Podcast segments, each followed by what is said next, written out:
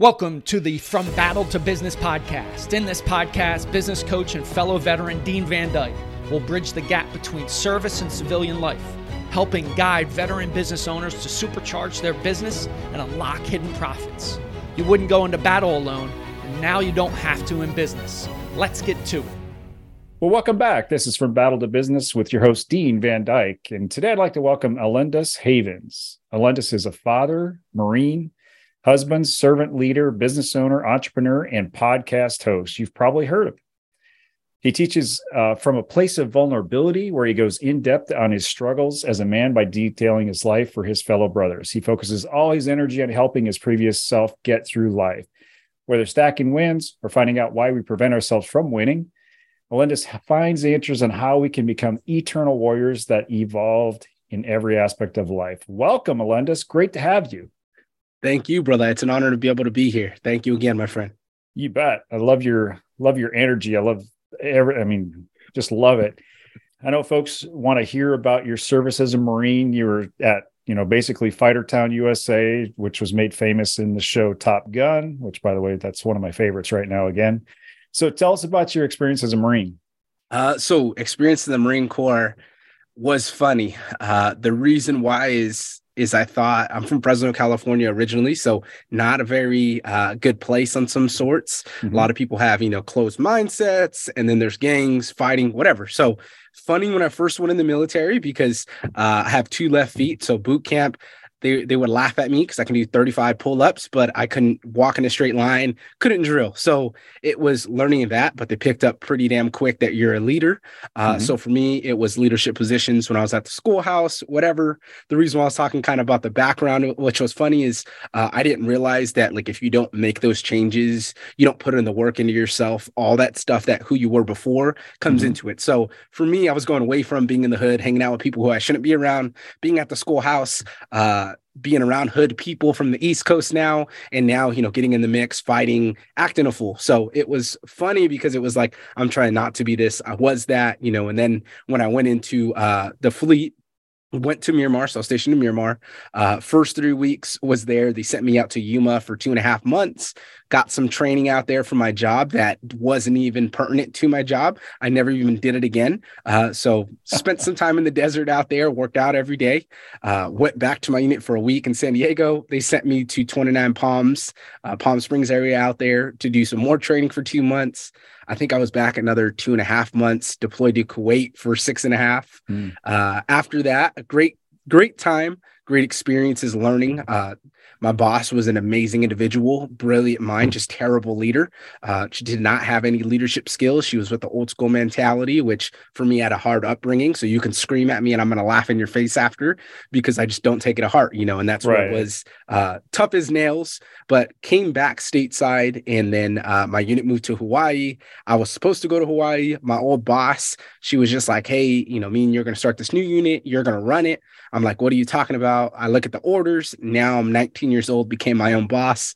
Uh, so extremely tough for me because we started a unit from the ground up. So my first intro to business was doing it in the military, which is even mm-hmm. stricter guidelines on certain things. Um, my unit had the Ospreys, the MV 22 Ospreys. So I was in charge of 13 aircraft doing all the aviation flight logistics data, uh, coordinating the transfers on the maintenance side. And then I ran the training department for 200 individuals for retention wow. promotion.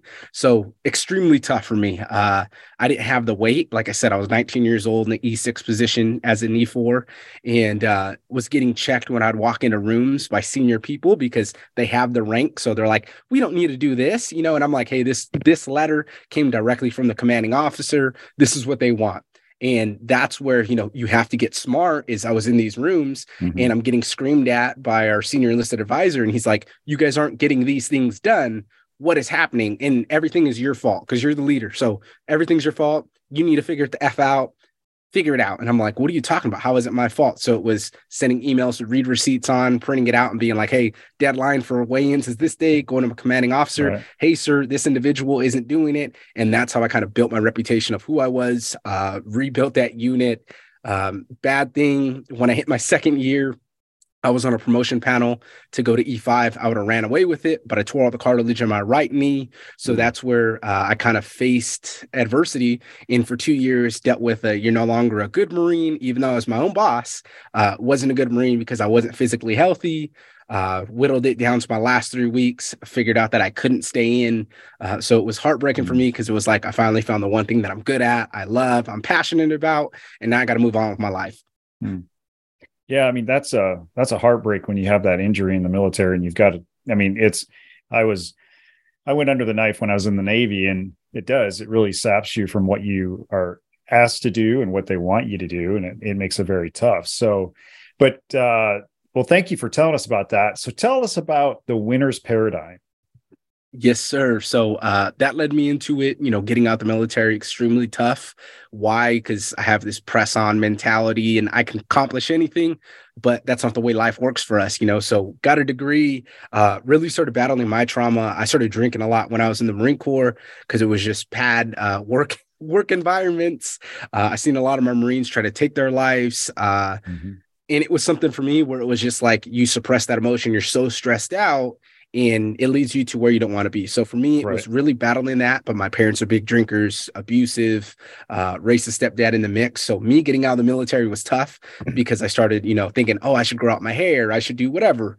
Uh, but first, working at a mortgage brokerage was tough because I'm 22. I'm with other 22 year olds who are getting off mommy and daddy's couch, and this is where I'm starting to be an asshole because I'm like, oh, I don't like these guys. Like, why is everybody making thinking everything's jokes? Why are they talking about mommy and daddy's money? Like, I don't have that. I've been on my own. You know, I have my own house, right. uh, a baby on the way. So a week before my daughter was born, I started the Winner's Paradigm podcast, really talking about recalibrating your mindset. So talking about the tough shit we don't talk about as men. Uh, like I said, you know, I seen the Marines hurt themselves. Mm. Uh, I had to be over there. I had to choke them out one night because this dude kept trying to hurt himself, and it was all these things to where it's like you didn't go to combat, you didn't face it. Like that's not something that's not real. So it was for me to have the platform finally to talk about, hey in the military, what I went through, you know, what I went through when I got out, uh, mm-hmm. how it was for me growing up, and why I am the way I am because of certain beliefs, and how I'm going to be able to move forward with my life, even though I messed up in the past. Because I know a lot of times, you know, us as men, we get so consumed on the labels or people saying what we are. And it's like, nah, you don't know me for who I am because I put so much work into myself. Mm-hmm. I've done all these things, and now I'm reactive. Now I'm acting a certain way. Now I'm upset because they're saying you're a liar, you're a cheater. And you're like, I may have made dumb decisions then, but that isn't reflective of who I am now. Uh, right. So that was my goal was, you know, is transforming, showing men like, hey, you got to be vulnerable. You got to touch on those things that you don't want to talk about because ultimately that's why, you know, that we're going down these paths that aren't meant for us. When you were saying that, it, it brings back a quote from Zig Ziglar. And I know Zig, uh, you know, I've, I've listened to him and studied him. And he talks about mistakes and failures are an event. And, you know, I learned the hard way that mistakes and failures are an event and it doesn't define us. However, as men, you know, we get that stinking thinking and it's tough at times to overcome that. So how how did you flip that script as you call it? Uh, so I'm gonna go the dark side. Uh, for me, it was going down the bad path. So mm-hmm. I had uh, one of my best friends died my junior year of high school. Uh, senior year, my best friend died a uh, week after we graduated. Another one died before I deployed, uh, came back. Um, now got out the military. Another friend died. My grandfather died. And for me, that was the big one. Uh, I don't really have a relationship with my dad. It's one of those to where you talk about sports, girls, money, and that's it. You don't talk about anything mm-hmm. else because that's where his views are going to come in. That's where this fucking machismo, macho guy's going to come in being tough. And oh, we don't show weakness. And that's not what it is. Even as a dad, you don't do that to your kids. So for me, right. uh, my grandfather was that person who me and him argued because he was this peace hippie guy that I would call him, uh, always talking about peace, loving everybody. But it was something where the last year of his life, me and him really got on the same page. This mm-hmm. is when I'm working at that mortgage brokerage. Uh, and I'm like talking to him all the time. And I'm like, man, you know, grandpa, I love you. You know, thank you for being the dad that I've always needed, mm-hmm. whatever. So he dies, and now I'm scrambling, going crazy. Uh, I wasn't drinking as much then. I started getting into cannabis. So I started using cannabis to be able to help me journal. And this is the first time in my life I started crying because I was just like, pain. Uh, I'm real reactive. My dad was abusive. Mom was. So I want to fight all the time. It's frustrating because I've worked my ass off. Uh, first year in the military, sent my mom thousands of dollars. Uh, had a traumatic event with that. My stepdad thought my mom was having an affair while I was mm-hmm. on boot leave. So he almost shot my uh, wrestling coach in the face by a centimeter. SWAT team goes through the house. So I'm having these violent thoughts of hurting my stepdad and still even when i was out the military was still upset about it because sure. it was a triggering thing uh, for my family. They didn't get through it but i didn't work on myself either. So i was going down that path uh, was drinking a gallon of whiskey and wow. then really once the grandfather died that's where it hit me. It was like you're drinking a lot before being a complete asshole. Didn't go well for you. Uh, wasn't going well with my wife arguing with her. I have tonality issues because i think everybody's yelling at me. Military definitely didn't help that and then it was the place of belonging you know uh, mm-hmm. before i was my own boss but all of a sudden because i didn't have a degree there these jobs are telling me that i need to be at these uh, basic sales positions and that i wasn't worthy to be where i needed to be and that mm-hmm. didn't make mm. any sense to me because i'm right. like you guys don't know who i am so first it started with the who are you what is it then it started healing from those personal deep wounded traumas because uh, i felt like for me it was the reason why I'm an overachiever is always to prove everybody wrong, you know, to make sure that uh, I cannot be the same way that my parents were and doing all these steps. And it's like, hey, what is it for you? So for me, grandfather died uh, and that's really where the legacy started thinking was like if i die yeah i can give my kids money but what i'm they're snobs and i don't teach them about life how you treat people how you work on that so uh, that was the first portion you know was really getting to that dark place not feeling mm-hmm. well and then two starting the podcast talking about these things uh, definitely hit me because my whole life i tried to connect with people i was the kid who would say oh yeah like your dad treated you this way. I seen it. I'm like, yeah, and I'm talking about it. I didn't mean to overshare. It's just the way I connect with people. So on the podcast level, it was connecting, talking about things, realizing that hey, we have more in common, uh, us as veterans, mm-hmm. us as people, as men, uh, than we actually think. And that's where really I started making more breakthroughs, started healing from things that were messing with me. Was I was like, hey, I'm not alone. You know, I have people who care about me, who want to be here for me. I'm so used to doing everything on my own that I pushed more people away than realizing that, hey, you know, if you have that tight knit team, you have those people who can take care of you, you can survive anything. Oh, that's wow. Well, you've already started talking about accumulating your wins. So just you started in the military with the Osprey and and I mean that obviously that platform that that aircraft itself has had its growing pains. And so kudos to you for uh, you know, just being able to accumulate those a startup and then you know the loss of your grandfather i mean a lot of times for us as men it takes that traumatic event um and and you know i lost my dad two decades almost three decades ago um and that to me was kind of that it, it was a traumatic event but i didn't deal with it uh, like you talked about earlier, you know, we suppress our feelings, we suppress, we, you know, compartmentalize that stuff. So, how did you start? I mean, you started in in the Marine Corps, accumulating those wins. You're continuing to do it. So how do folks realize that? Hey, I've got however many wins you've got in your hip pocket. How do you help them realize that? Ooh, I love this question, brother. And I'm going to start different than everybody else. A lot of people are going to start with morning routines, but I think before you get to your morning routine and before you start counting those wins, just think about and really appreciate yourself for where you're at mm-hmm. uh, and where you've gotten yourself into, whether it reflects to where you are or not like that's what it was for me was realizing that i survived uh, i'm alive and it was like mm-hmm. what do you mean well i've always been a hustler uh, since i was young. Um, when i lived with my dad we didn't have my dad had a big ass house uh, but he didn't give me any money. So i remember going to my dad for 20 bucks. Hey dad i need 20 bucks to get a binder for school. I need some school supplies. Hey i gave you 20 bucks for an allowance for the month. Figure the fuck out and sent me on my way. So i learned that these kids that i went to school with were rich. So i was getting video games and i would trade that for clothes and trade that for money. So I never asked my dad for a thing. And then I go back to my mom's. Uh, it was realizing that that some of my friends were doing things that they probably shouldn't have been doing, but here goes me starting a business on it. And I'm like, oh, these people are going to be smoking. They're probably going to get the munchies. I'm going to run to them. Hey, man, do you need something from the store? And I was making money to be able to collect and figure out, hey, how do I keep myself fed? How do I stop asking my mom for lunch money? How do I, you know, be the middleman so I don't mm-hmm. get myself legally into trouble so I can get in the military and really figuring it out. Uh, had the abusive dad, like I was saying. So um, he pinned up my stepmom against the wall sometimes and was beating her. And oh I was 16 years old. That was the last time he laid, well, he laid his hands on me after, but uh, 16 years old, I stood up to him and I was about to fight my dad one night because he was about to get another DUI. And it was something for me. So, first, I think about those things, you know, and mm-hmm. it was, mm-hmm. hey, you survived, you've done all these things.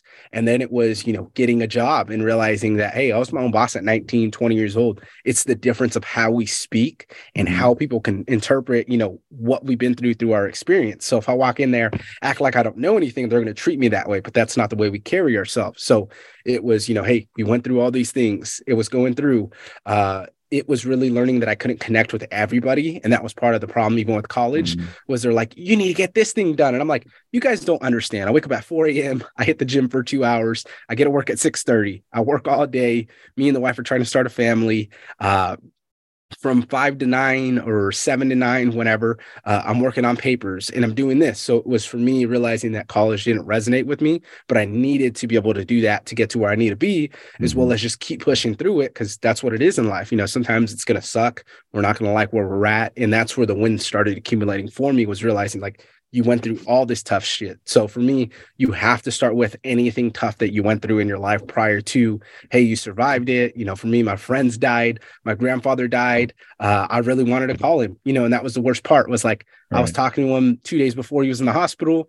Uh, he didn't tell me the day he went to the hospital. So we didn't know, but um, apparently he walked himself in and then he just got worse. And it mm-hmm. was like, I just wanted to talk to him. You know, my dad tried to reach out to me. We don't have that connection. Uh, he's not one to be able to listen. So it was for me to be like, hey, you know, I really need my person. And it went back to the, hey, you've done the hard things, you've worked on it. Uh, I started realizing for myself, especially when I wasn't drinking anymore, that all the things that I thought I liked, or even people, like when you're in different rooms and you started to do things differently, uh, definitely hits you. And people are like, oh, yeah, you know, I was drinking. And now I realize, like, I used to talk about getting shit faced all the time. And now I don't talk about it. So it's funny when people are talking about it because you're like, I know where you're at on your journey, you know, because if you're drinking uh, heavily yeah. and you're not where you want to be, there's some underlying problem. Right. It's just not that you're going to be drinking all of a sudden or this great thing. Like you're suppressing something, something's behind it nine times out of 10. So it was realizing those things and then being able to be the leader. And that was the wins for me. You know, mm-hmm. it started there before I even started in the morning,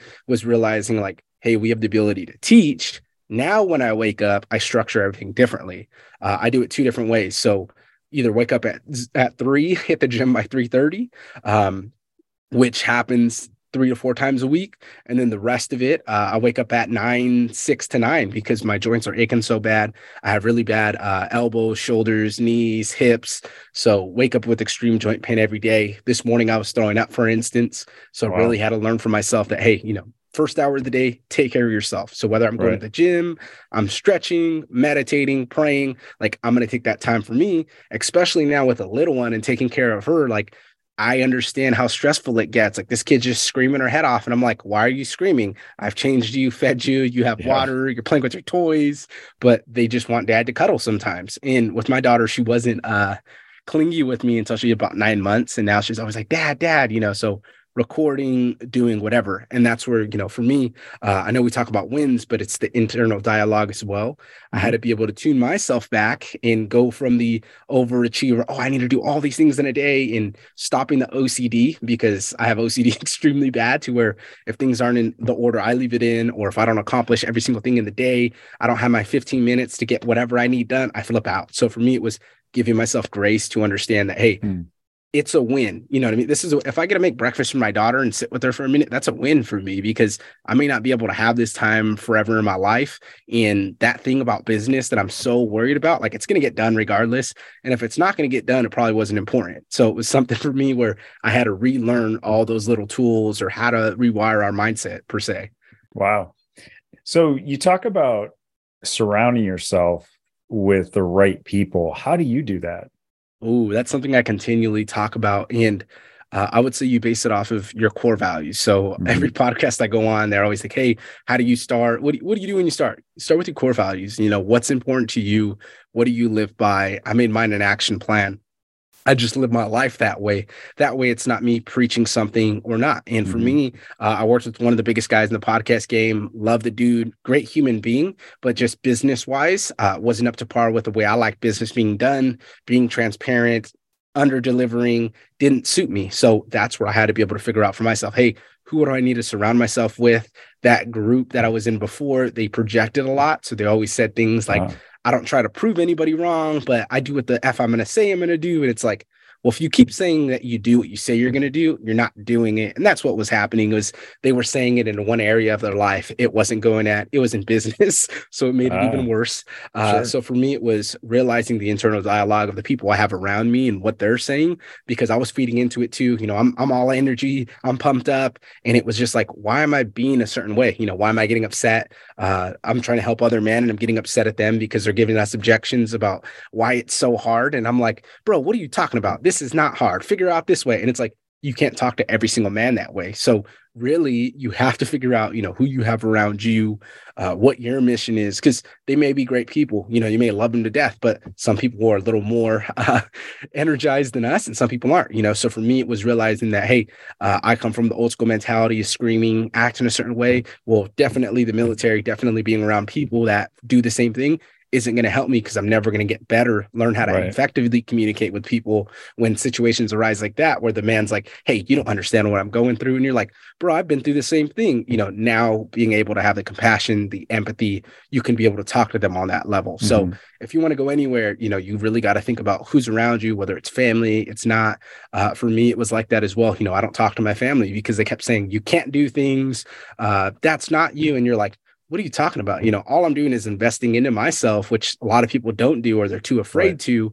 And that's where, you know, that circle that you have is going to keep you locked in.